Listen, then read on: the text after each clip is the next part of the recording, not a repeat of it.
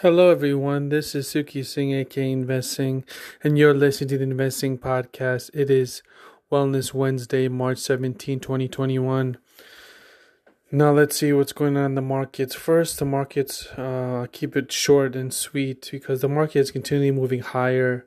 Um, those of you who have long portfolios are just smiling all the way to the bank, if you will. As I'm speaking, the market is up about um, from there was down S&P was down about 25 points before now it's up 14 so the market has been studying climbing and I have been accumulating positions in PLTR as you know and some of you may know also that I have shares in Mile as well MILE which is interesting uh which is an interesting play long term for me.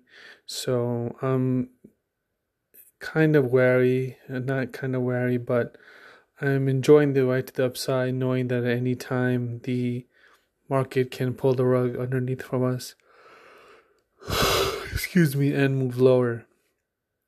So it's going to be interesting to see what happens from here. The Fed had a meeting this week, actually ended today, and the, Jerome Powell said they're going to continue to buy bonds and facilitate uh, the upward buying of the market.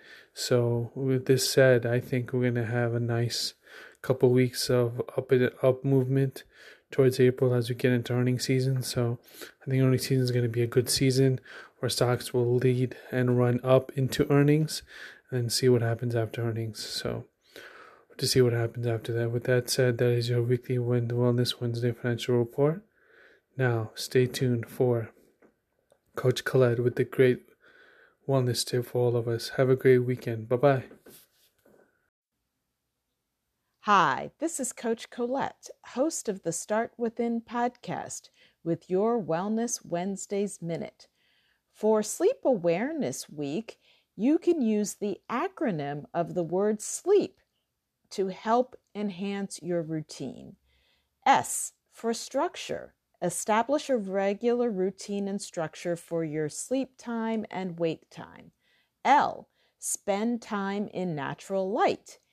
E. Electronics. Limit your use of electronics before bed.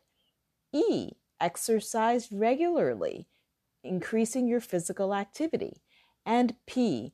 Prioritize your sleep by reinforcing the benefits for yourself and your family. This is Coach Colette sharing tips and ideas to help you start within to finish strong.